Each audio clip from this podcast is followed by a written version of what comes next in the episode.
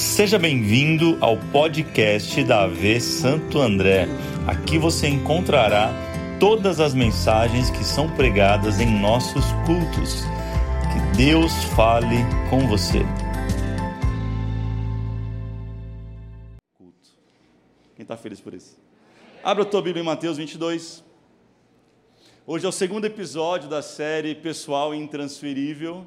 Semana passada falamos sobre o, o convite e hoje eu quero falar sobre os convidados. Esse é o tema desta, desta mensagem. Uh, vai abrindo tua Bíblia, eu só quero lembrar você que nós falamos um pouco sobre, sobre essa temática desta, desta mensagem. E se alguém te pedisse um dia para resumir o Evangelho e falasse o que é Evangelho, sabe o resumo do resumo do resumo do resumo? Talvez você poderia dizer que o Evangelho em duas coisas: Evangelho é graça e Evangelho é salvação. Vamos dizer isso no 3? 1, 2, 3. Evangelho é. Basicamente, o básico do básico, o resumo do resumo, o Evangelho ele é graça, o Evangelho ele é salvação. Esse texto que nós estamos em cima dele, Mateus 22, da, da, festa, das bodas do cordeiro, do rei que convida as pessoas, as pessoas não querem, sabe a história, a gente vai ler daqui a pouco para te relembrar. Ele é sobre isso. A festa é sobre a salvação daqueles que foram chamados para a salvação. Eu disse também semana passada, quem estava aqui vai lembrar, quem estava, diga amém. amém. Quem não estava, diga misericórdia. Aonde você estava? Que você estou brincando. Que eu falei que nós somos cartas convites, quem lembra? Paulo fala isso, vocês são cartas convites, não escritos né, em, em tábuas de pedra, mas vocês são escritos com fogo do Espírito, cartas vivas. Nós somos o convite de Deus às pessoas.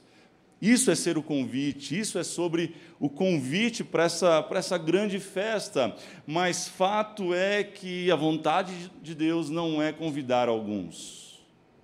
O texto é muito claro, ele vai deixar muito é, é, enfático para a gente que é para todos. Esse convite é para, não é para alguns, mas para todos e não todes. Todos. Vamos lá, Mateus 22, verso 8 a 10 assim.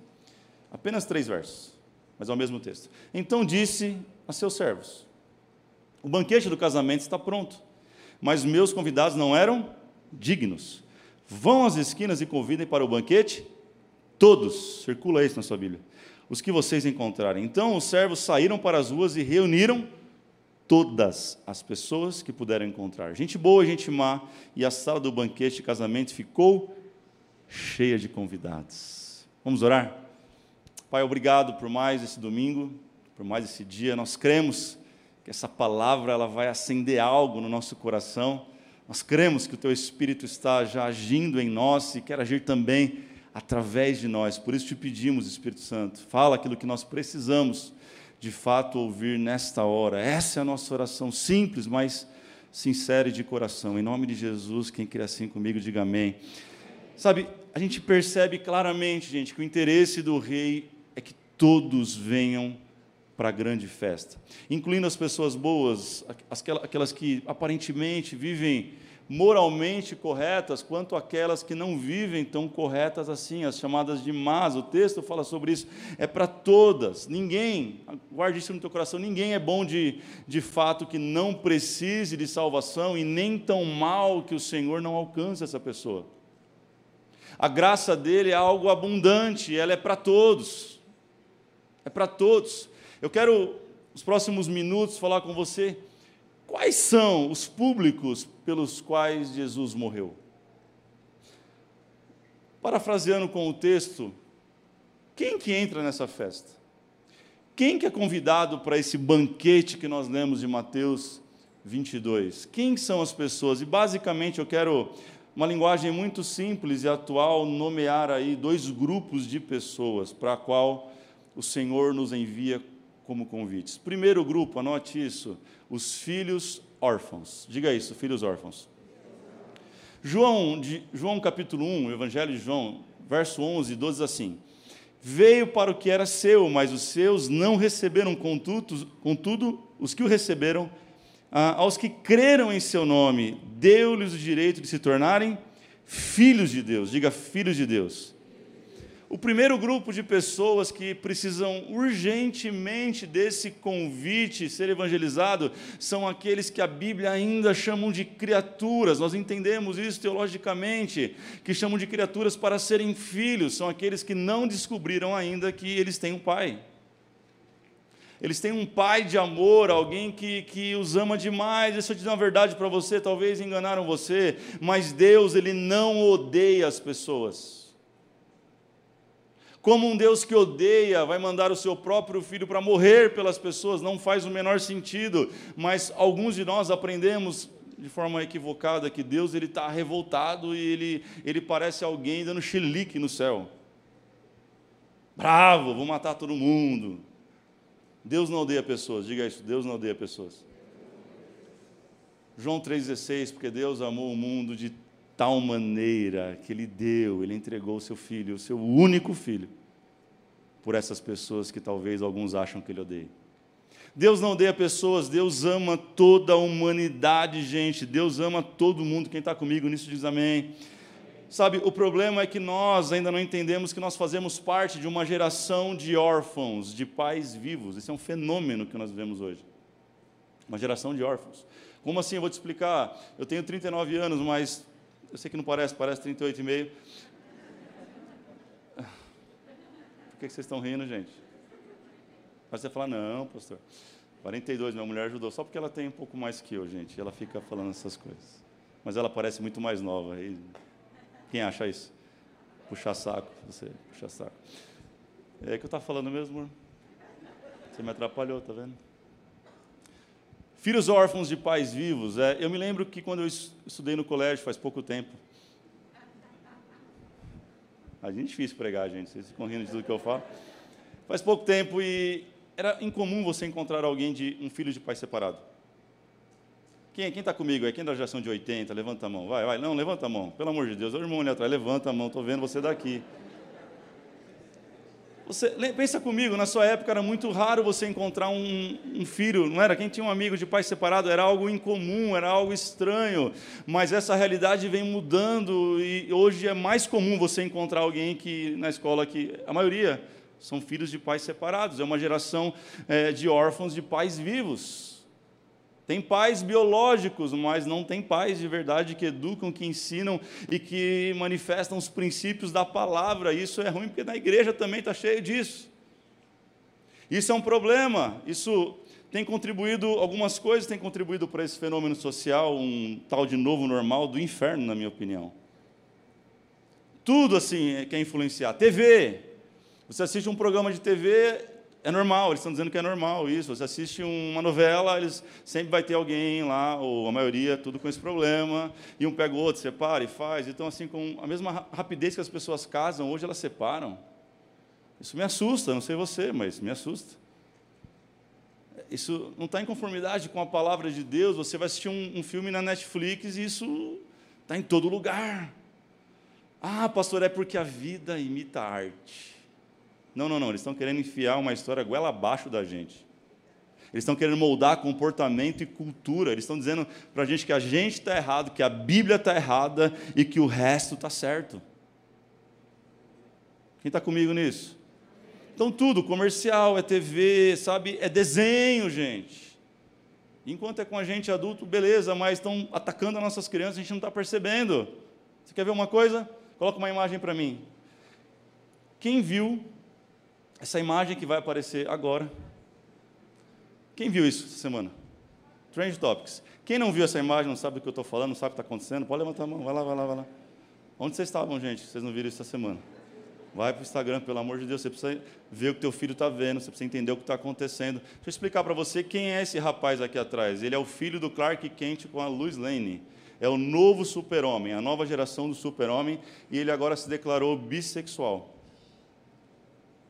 não é nem homo. Ele escolhe o que ele quer, ele muda, ele vai, ele volta. E isso vai sair na próxima história em quadrinhos que o seu filho assistir e vai ler. É uma geração órfã de pais vivos. Pode tirar essa imagem. Olhe para cá, preste atenção. Eu não sei se você notou, mas a maioria dos, dos super-heróis eles são órfãos. Quem já percebeu isso? Batman. O que aconteceu com os pais do Batman? Ele estava num beco, foi assassinado. Lembra disso? Lembra. Quem são os pais do Hulk? Onde está o pai do Tony Stark no, no, no, filme? De quem mais? Do Ben 10? É isso? Ben 10. A mãe está batendo assim, acho que é Ben 10. Achei que era hora para acabar o culto, mas é do Ben 10. Ela está de verde, de cor do Ben 10. Ah, quem mais, gente? Me ajuda aí, que é órfão. Homem-Aranha. Ele é criado pela tia May. Não é isso, gente? Estou sabendo, gente. Eu adorava esse negócio. E ainda gosto. Mas é tudo órfão. E pior ainda, Mulher Maravilha. Da onde veio Mulher Maravilha? É filha de chocadeira, gente. É, é, sei lá, cresceu no meio das Amazonas, ninguém sabe de onde veio, para onde vai. É uma geração órfã de pais vivos e alguns nem pais têm, é, são órfãos de fato. Sabe, isso tem afetado. E, engraçado que todos eles lutam por um propósito, é ou não é? Qual que é o propósito do super-herói? Salvar o mundo. Eles lutam pelo mesmo propósito, porém, eles não conseguem fazer isso juntos. Está aí Vingadores para provar a última. O rolo que deu quando quis juntar todo mundo. É o mesmo propósito, sabe por quê, gente? Porque identidade ela precisa vir antes de propósito. Diga isso, identidade vem antes de propósito. Diga isso aqui, ó. Amor vem antes de resultado. Todo ser humano é uma criação de, é uma criação de Deus, certamente foi criado para ser o seu filho. Mas nós, como cartas convites, precisamos apresentar o Pai para eles porque são órfãos, não conhecem o pai que tem. E isso tem a ver com evangelismo, como que se dá isso na prática. Eu quero falar um pouquinho rapidamente com você sobre, sobre evangelismo. Sabe, não, não é para você esperar uma oportunidade para ir lá para o Amapá, ir lá, sei lá para onde, para a Índia, para a África, para evangelizar alguém. Deus quer usar você agora, nesse momento, na sua casa, na sua família, no seu condomínio, no seu bairro, na empresa que você trabalha, quem está entendendo, na escola que você estuda. Sabe, antigamente era assim o evangelismo: ou tu se converte ou tu vai para o inferno. Quem chegou aqui desse jeito, diga amém. Fala, pastor, eu vim com medo do inferno, nem estava muito afim de amar Deus, não. Era coação pura. Colocava a K-47 na frente e falava, ô. Oh. Eu ia fazer uma brincadeira, mas não posso. Né? Era assim ou não era, gente? Isso funciona? Funciona, gente? Você vai ter o resultado, mas não vai ter o coração da pessoa. E Deus está mais preocupado, primeiro vem o amor, depois vem o resultado. Quem está entendendo? Quem tem filhos aqui? A pergunta simples você, pode baixar a mão. Quando que você começou a chamar o seu filho de filho na sua casa? Pergunta simples, vamos lá. Quando, gente? Na barriga? Sério mesmo? Não acredito nisso. É sério? Na barriga. E por que que quando é para fora de casa a gente demora tanto para tratar o outro lá como irmão e como filho de Deus? Quer dizer que a nossa igreja, que é a nossa casa, a gente faz de um jeito, e na, na casa de Deus é diferente. A gente espera a pessoa vir para cá, ficar bonitinha, limpinha, cheirosa, e você fala, irmão querido, paz do Senhor. Sabe, a gente coloca um nível na nossa casa, porque a gente trata o nosso filho desde a barriga, ele cresce, o oh, do papai, a gente vai tratando, vai cuidando e vai fazendo. E sabe por que, que ele se torna um bom filho e obediente a Deus? Porque ele viu você como Deus primeiro. Você é o pai, vocês são os deuses que seu filho enxerga. Você é a primeira relação sobre Deus. Até 10 anos a criança não tem a menor noção de quem seja Deus. Você, pai, é a representação de Deus. Você é a carta convite para ele. A gente faz isso muito bem com os nossos filhos, quer dizer, algumas pessoas. Mas quando é para fora, a gente fala: não, não, você é criatura, você não vale nada, você não presta, aceita Jesus ou vai para o inferno. A gente quer tratar a prostituta como prostituta, só que Jesus pega uma prostituta e, traga, e trata ela como filha. Ele primeiro revela a identidade para depois mostrar o propósito. A gente quer primeiro dizer um monte de regra para essa pessoa, para depois dizer para ela: Jesus te ama. Não, primeiro diga para ela: Jesus, Jesus te ama, o meu Pai, o nosso Pai nos ama de igual forma, e Ele tem uma obra na tua vida, Ele te ama independente da vida que você está tendo. O Evangelho e a graça é sobre isso, não cabe a nós julgar quem Jesus convidou para a festa. O, o, O propósito do convite, onde estão os convites de Jesus? Diga amém. O propósito do convite é só informar que tem uma festa e não colocar os requisitos da festa. Quem está entendendo, diga amém, gente. Vamos lá. Não cabe a nós. Nosso papel é convidar. Diga assim: o meu papel é convidar. A gente julga o outro, o pecado do outro, só porque o pecado do outro é diferente do nosso pecado. Ou porque o pecado dele é o pecado que eu cometia o mês passado.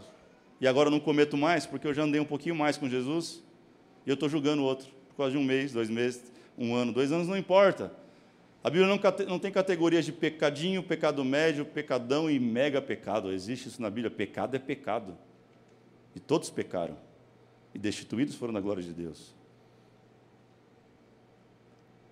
Diga assim: Eu sou uma carta convite. Diga assim: Eu não opino quem vem para a festa e quem não vem para a festa. primeiro grupo são os órfãos, aqueles que não conhecem o seu pai. Sabe, Jesus fazia isso muito bem. Nós vamos ler Jesus convidando os discípulos para caminhar com ele. Você não vê Jesus dando um monte de regras, dizendo: olha só, é, vem caminhar comigo, mais isso, isso, isso, isso, isso, isso, isso e mais isso. Assina o contrato. Ele só fala assim: siga-me, e eu vou fazer de vocês pescadores de homens. O segredo está no caminho, na convivência, na comunhão. Nós conhecemos a bênção apostólica de Paulo, ele terminava suas cartas dizendo que o amor de Deus Pai, que a graça do nosso Senhor e Salvador Jesus Cristo, então o amor nós conhecemos do Pai, a graça nós conhecemos, mas temos tido muita dificuldade como igreja de revelar a comunhão do Espírito, porque a salvação vem pela relação. A salvação, ela se estabelece pela mesa, são as pessoas que sentam na sua mesa, seja de qual credo e qual expressão religiosa, que estão aguardando uma oportunidade para você manifestar o amor, a graça e a comunhão. Não é sobre você se afastar das pessoas, mas é sobre você influenciar essas pessoas. Evangelismo hoje não é mais pegar um folheto e bater às sete da manhã na porta de alguém que está dormindo, ou pegar uma caixa de som, ir para uma praça e ficar gritando igual um maluco. Vocês já perguntaram, pastor, não tem evangelismo na igreja?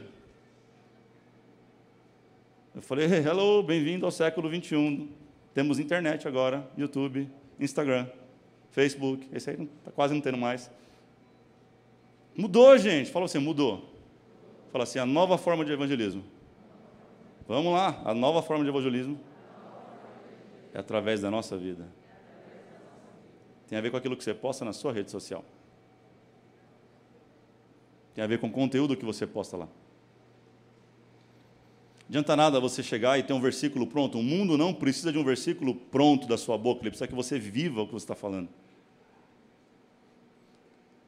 problema é que está muito discrepante aquilo que nós, como igreja, temos falado e a forma que nós temos agido, gente. Sabe, temos falhado em nossa missão quanto igreja. Eu quero chamar a tua atenção para isso nesta noite. Redobre a sua atenção. A missão da igreja não é transformar as pessoas. Eu disse, eu disse bem, não é transformar as pessoas. Pastor, e agora? Eu pensei a vida inteira que era sobre isso. Não, não, não. A Bíblia vai dizer que essa função não é da igreja. Eu quero ler um texto para você é, de João 16, 7, 8. Diz assim: Mas eu lhes afirmo que é para o bem de vocês que eu vou. Porque se eu for o conselheiro, se eu não for o conselheiro, não virá. Quem está falando isso, gente?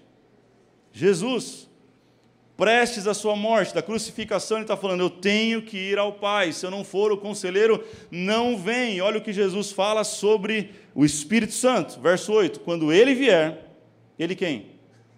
Ele quem, gente? Ele convencerá o mundo do pecado, da justiça e do juízo de Deus. Não é papel da igreja converter o mundo, é papel do Espírito Santo convencer as pessoas do pecado, da justiça e do juízo de Deus. Sabe por que nós não temos falhado nosso evangelismo? Que a gente está fazendo o papel do Espírito Santo e ninguém aqui recebeu uma carta dele, um WhatsApp, um Telegram ou um e-mail dizendo assim: a partir de hoje estou de férias, Covid, estou indo para o Havaí. E agora eu vou deixar para a igreja essa responsabilidade de converter. Igreja não converte ninguém, pastor não converte ninguém. Quem convence e traz conversão genuína chama-se Espírito Santo de Deus. Receba isso no teu coração com carinho. Sabe, é porque a gente está assumindo um papel que não é nosso, porque o filho não está se rendendo ao Senhor, porque a gente está querendo fazer o papel do Espírito Santo. Dizendo para ele: entenda bem, pai e a mãe que coloca as regras na casa, amém? Mas quando se trata da Bíblia, tome cuidado para você não querer fazer o papel do Espírito Santo na vida dele. Ensine o seu filho a pensar. Ensine o seu filho a tomar decisões. Sabe, não adianta ele ter resposta pronta porque você que ficou falando para ele 30 vezes uma coisa, porque quando você não estiver perto, e aí, como é que vai fazer? Né? A Érica está lá no Canadá, né? Como é que faz? Está longe, quantos quilômetros? Um monte. E agora? Agora, porque ela foi criada da forma certa, ela tem o Espírito Santo. O mesmo Espírito está na casa dele, está na casa da Érica agora, está tratando, orientando, guiando e fazendo todas as coisas, querido. Ensine o teu filho a ter relacionamento com o Espírito Santo. Você não vai conseguir vigiar ele 24 horas por dia, sete dias por semana. Dependa do Espírito Santo. Renda a missão do Espírito Santo. A nossa missão como igreja é simplesmente manifestar o Pai para as pessoas. É dizer para os órfãos: oh, você tem um pai, você não, você não é órfão. Você tem alguém que te ama, você tem um irmão que te ama, alguém que está disposto a lutar junto com você as tuas guerras, independente de quantas vezes você caiu, eu estou aqui para te levantar. Sabe o que o mundo precisa? De menos dedos apontados e mais mãos estendidas para levantar. Quem aqui é uma carta convite? Quem aqui está dizendo, ei Senhor, envia-me, eis-me aqui, quem está aqui nessa noite? Vamos lá, gente. Sabe, algumas pessoas que nós jamais convidaríamos, Jesus convidou Zaqueu, o corrupto, ele convidou a mulher samaritana, a devassa, ele convidou Moisés, o assassino, ele convidou. Talvez você não convidaria nenhuma dessas pessoas, mas ele convidou, ele está convidando você hoje a convidar outros. Não quem você acha que tem condição, mas a todos Todos, diga todos. Número dois, o segundo grupo de pessoas que nós devemos convidar para a grande festa são os filhos pródigos. Filhos pródigos, diga isso, filhos pródigos. Você conhece a história de Lucas 15? É sem dúvida uma das histórias mais famosas do Evangelho. É sobre um filho que conhecia o amor do pai. Lembra disso? Quem conhece a história? Lucas 15, achados e perdidos. Ovelha perdida, moeda perdida, filho perdido. É sobre um filho, tinham dois filhos, um que sai, pede a herança, vai embora, gasta tudo, sabe, ele vai viver uma vida sem limite, ele enfrenta então sofrimento, sabe, ele cai em si um dia, porque não tendo mais para onde a gente cair, a gente acaba caindo dentro da gente mesmo, a gente percebe que a vida não dá tão legal assim, ele cai dentro de si. Ele lembra, meu pai, até os empregados dele estão melhor que, melhor que eu. Lembra essa história? Ele é o filho pródigo, é aquele que já experimentou o amor do pai, é aquele que já, já percebeu isso, mas ele decide voltar, decide ou não decide. Mas ele começa a ensaiar um discurso, e, e nesse discurso ele revela algumas coisas, porque ao decidir voltar para a casa do pai, ele tem que encarar algumas coisas. Por exemplo, ele tem que encarar a vergonha do pecado, porque ele sabe o que ele praticou que não foi legal. Sabe ou não sabe, gente? Quem um dia conheceu o Pai, sabe ou não sabe? Me ajude, me ajude aí. Ah, sabe, o medo de não ser aceito. Será que o pai vai me aceitar como filho? Ele acha que não, porque ele fala assim: só me aceita como um dos seus empregados. Ele está com medo de o pai falar: esquece, você teve a sua chance, vai embora. Ele tem um medo de não ser aceito, a culpa, o peso nos ombros. Mas o que mais me dói nessa história é que ele tem medo da rejeição do irmão mais velho. E de fato ele estava certo. Quando ele chega, o pai abraça, mas o irmão critica. O pai está disposto, de braços abertos, falando: Ei, filho amado, e o filho, e o irmão mais velho está dizendo: O que, que você está fazendo aqui, cara? Já não bastou você pegar a herança? Some da minha frente. Eu estou parafraseando, obviamente. Sabe, existem muitos filhos pródigos nos dias atuais, muitos, mais do que você possa. A maior igreja do mundo não é a Assembleia de Deus, não, não é a Universal do Reino de Deus, não é a Batista, não, não. A maior igreja do mundo chama-se Igreja dos Desigrejados.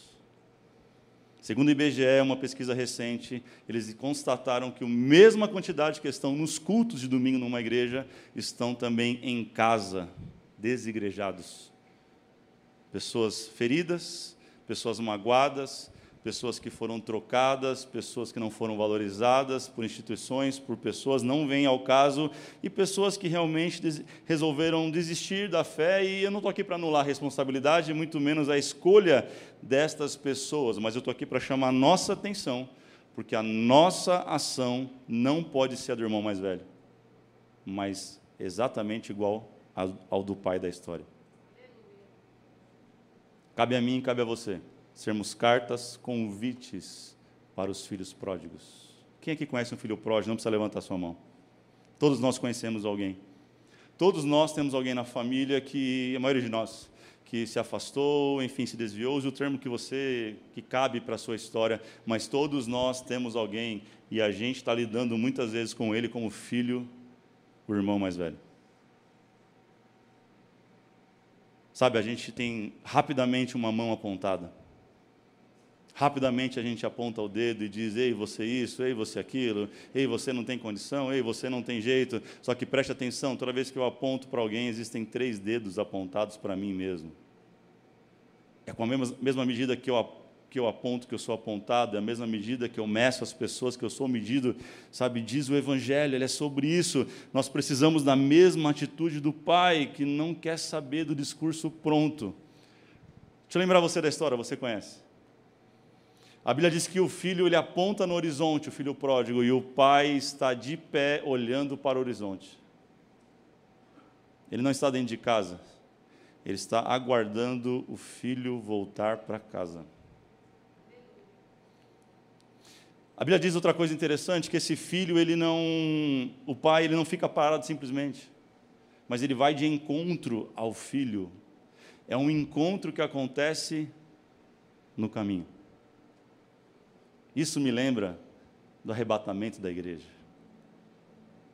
Arrebatamento é sobre um noivo, Jesus Cristo, que ele vai deixar o seu trono de glória, ele vai vir aos nossos céus, esse céu que nós enxergamos, e ele vai trazer a sua igreja até ele, haverá um encontro nos ares. Sabe, as histórias se repetem na Bíblia, essa história é totalmente apontando para a volta de Jesus e para a grande festa. A Bíblia fala depois desse encontro que chama de arrebatamento, e nós acreditamos no arrebatamento, não sei se você ainda crê nisso, mas eu creio. Onde estão aqueles que creem? Onde estão aqueles que têm dúvida? Não precisa levantar a mão, não. Você pode ter dúvida ou não, vai acontecer. Está na Bíblia. Jesus está voltando e em breve vai buscar a sua igreja. Depois do arrebatamento, diz a Bíblia que vai ter uma grande festa, as bodas do Cordeiro. Essa mesma festa que a gente leu. Sabe quem vai entrar lá? Os filhos órfãos que você disse para eles que agora eles têm um pai. Sabe quem vai estar lá nessa mesa sentado também? Os filhos pródigos que você, em vez de apontar o dedo, você estendeu a mão. Sabe, o pai está ali na expectativa, o filho vem caminhando, ele vai caminhando com o pai. A hora que o filho prepara o discurso, parece que eu vejo o pai abraçando ele assim, ó.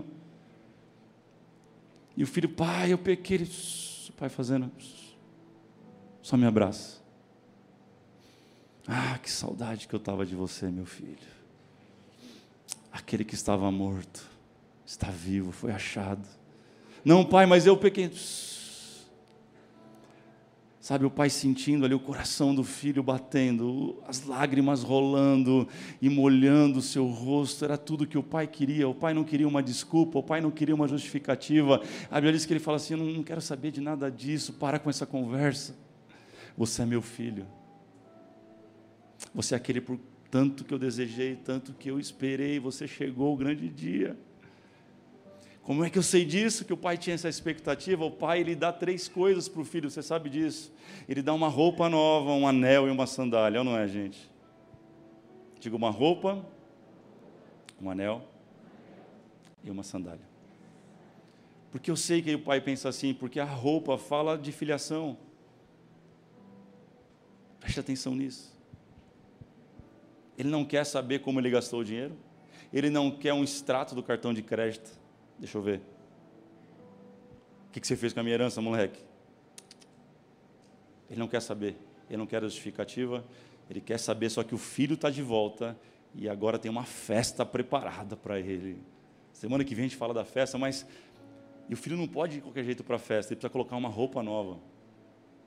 E a roupa identificava ele no meio da festa, que agora o filho tinha voltado. Era um filho, porque escravo se vestia de um jeito, mas filho tinha uma roupa especial. Ele quer o filho. Ei, ele quer você, talvez você aqui, você é um órfão, você é um filho pródigo que está aqui espalhado aí no meio da multidão. Jesus olhou o teu coração e está te chamando de volta. Ele tem uma roupa nova para te colocar, vestes novas. Isaías fala sobre isso, em vez de espírito angustiado, ele quer te dar uma veste de louvor, de júbilo, de alegria, de celebração. Ei, o Senhor marcou esse dia para você. Ele está dizendo: Você é meu filho, você não vai ser meu empregado, você é meu filho. A mesma voz de Deus que olhou para Jesus no dia do batismo de Jesus, ele falou assim: E aí, meu filho amado, em quem eu tenho prazer. Agora é a mesma voz desse pai abraçando o seu filho, dizendo: Você é o meu filho amado. Pega aí uma roupa nova, escolhe, vai lá. Segunda coisa que ele dá é um anel, gente. Diga um anel. Para a gente não faz muito sentido um anel, porque ninguém usa um anel nesse sentido hoje. A gente usa uma aliança, que simboliza um casamento, um anel de uma faculdade que a gente se formou, ok? Mas naquela época um anel era como um cartão de crédito black sem limite. As irmãs perderam a chance de dar um cutucão nos maridos e falar: amor, se você me der um desse, vai ser vida plena todos os dias. Céus abertos todas as noites.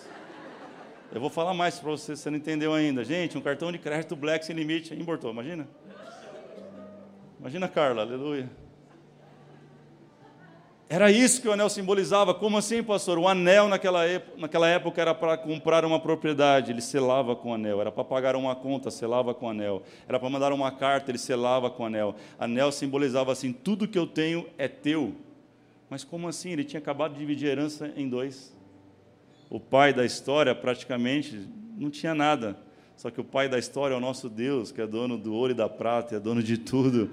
E ele está dizendo para o filho: que é meu, agora é teu. Além de você ser meu filho, você volta à sua posição de autoridade dentro de casa. É um anel no dedo.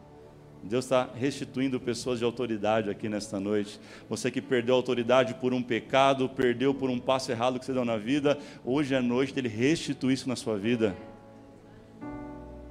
Ah, pastor, você não sabe o que eu fiz, eu não quero nem saber. Eu sei que a graça dele é mais abundante do que qualquer pecado. Pastor, você não está entendendo o que eu fiz é muito sério. Eu sei, pode ser sério, tem consequências gravíssimas, mas nessa noite a graça dele está disponível para cobrir todo o pecado na sua vida, todo o erro cometido e te estabelecer autoridade em nome de Jesus. Se coloque de pé, número 3. Terceira coisa que ele dá para esse filho: sandálias nos pés. Diga, sandálias nos pés. E esse terceiro item me chama muita atenção. Porque a roupa eu entendo, o anel eu entendo, mas a sandália eu não consigo entender. Não sei se você pode me ajudar a entender nessa noite. A sandália também falava assim: você não é mais escravo, porque quem andava descalço eram os escravos. Então ele estava dizendo também: você é meu filho, roupa completa, da cabeça aos pés, você é filho, e ninguém vai poder falar contra isso, mas as sandálias nos pés, ela fala de algo mais precioso para mim. Preste atenção, redobre a sua atenção aqui, por favor. Sabe, alguém ah, não consegue ir tão longe de pés descalços. Sabe quando alguém faz algo contra a gente? Eu vou dar um exemplo aqui, não sei porquê, mas enfim. Um casamento. Casamento quando alguém trai alguém. Talvez você passou por isso. Ou você traiu ou foi traído, enfim. E a primeira coisa que o cônjuge faz é assim: eu quero a conta do WhatsApp, eu quero a conta do Facebook, eu quero a senha do e-mail. É ou não é, gente? Mulheres, me ajudem nisso. Elas já pedem isso antes, eu sei, mas depois fica pior quando acontece uma situação dessa. Porque assim, eu te perdoo, mas você tem um limite agora para você circular você vai até onde, meus olhos? O que esse pai está dizendo para o seu filho com sandálias nos pés é o seguinte: eu sei que você fez não foi legal, realmente, Você gastou tudo, você pediu herança, você me afrontou, mas olha só, eu sou o teu pai, eu te amo e eu te perdoo. E porque eu te perdoo de verdade, eu lanço tudo isso no mar do esquecimento, diz a Bíblia, Deus falando para nós. Eu te coloco sandálias nos pés, porque o mesmo caminho que você trilhou para chegar, você pode trilhar para ir embora a hora que você quiser. Deus não nos ama nos controlando. Sabe, Deus não é um criador de passarinhos que resolveu capturar pássaros e colocar dentro de uma gaiola chamada religião. E dizer assim, ó, você pode cantar, mas é dentro da gaiola. O evangelho é um viveiro ao céu aberto, lá como no Amazonas, onde você vê todo tipo de pássaro e eles vão e voltam, entram e saem. Eles não têm limitações por cadeias, mas eles estão presos por amor ao Criador. Sandálias nos pés tem a ver com isso. É a expressão que Paulo usa, sabe? Eu não estou preso a Cristo porque ele me deu uma incumbência, um propósito, e se eu sair, ele me mata. Tem gente que pensa assim: se eu desviar, Deus vai me matar. Não, querido. Se eu desviar, Deus vai estar lá esperando você voltar assim, volta. Não vai te matar, não. Mentira para você. É a gente que se mata sem ele. E a gente faz um monte de besteira sem ele, mas ele está lá doido para você voltar para ele, porque ele te deu sandálias nos pés e calçados com a preparação do evangelho da paz.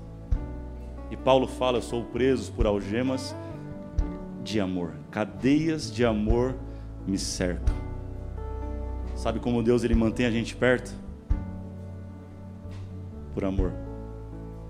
Ele ama tanto a gente que a gente não consegue sair. A gente até tenta, a gente até ensaia, a gente até fala, eu vou desviar em Deus. Aí, a hora que você fala, mas Ele me ama tanto. Sabe que você está aqui hoje e você não morreu, e você não desgraçou sua vida ainda e não fez besteira? Porque você percebeu que Ele te ama demais e não tem como fugir desse amor. Esse amor te capturou de um jeito que você não consegue escapar mais dele, sabe? Não dá, gente. Não tem como. Eu preciso orar por você. Você que faz parte desse grupo de filhos órfãos, você que foi convidado por alguém, não sabia que tinha um pai de amor que te amava tanto assim, e você quer receber esse amor do pai de uma forma mais intensa. Eu quero orar por você, vou te chamar daqui a pouco, calma.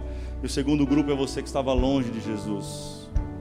Você que era talvez um filho pródigo, talvez você não estava nem desviado, mas desigrejado, e você chegou aqui hoje porque o amor do Senhor te atraiu. Alguém foi carta convite na tua vida e fez um simples convite, falou: "Vamos lá na minha igreja".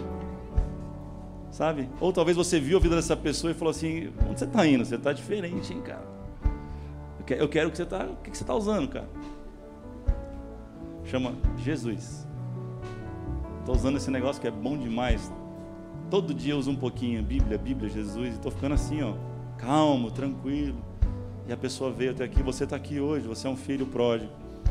Feche seus olhos, toda a igreja. Eu vou contar até três, se você se enquadra em um desses dois grupos de pessoas, ou daqueles que não sabiam que tinham um pai de amor desse, ou daqueles que estavam longe do pai, já conheceram o amor do pai. De olhos fechados, eu vou contar até três. Se você deseja voltar para a casa do pai nesta noite, nesta hora, você vai levantar a sua mão comigo no três. Vamos lá, um, dois. Três, onde você estiver, levante a sua mão, mais alto que você puder, vamos lá. Onde estão os filhos, as filhas amadas do Pai? Levante as suas mãos, levante as suas mãos. Deus te abençoe, Deus te abençoe, Deus te abençoe, Deus te abençoe. Uau, quantas pessoas, Deus abençoe cada um de vocês. Vamos celebrar Jesus como Pai.